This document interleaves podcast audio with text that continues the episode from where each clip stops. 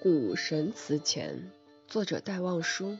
古神祠前逝去的暗暗的水上，印着我多少的思量底轻轻的脚迹，比长脚的水蜘蛛更轻更快的脚迹。从苍翠的槐树叶上，它轻轻地跃到饱和了古愁的钟声的水上。它掠过涟漪，踏过杏枣。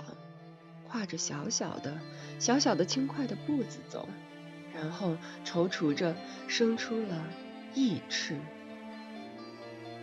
它飞上去了，这小小的蜉蝣不是蝴蝶，它翩翩飞舞在芦苇间，在红料花上，它高升上去了，化作一只云雀，把青音洒到地上。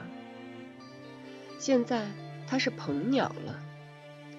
在浮动的白云间，在苍茫的青天上，它展开翼翅，慢慢的做九万里的翱翔，前生和来世的逍遥游。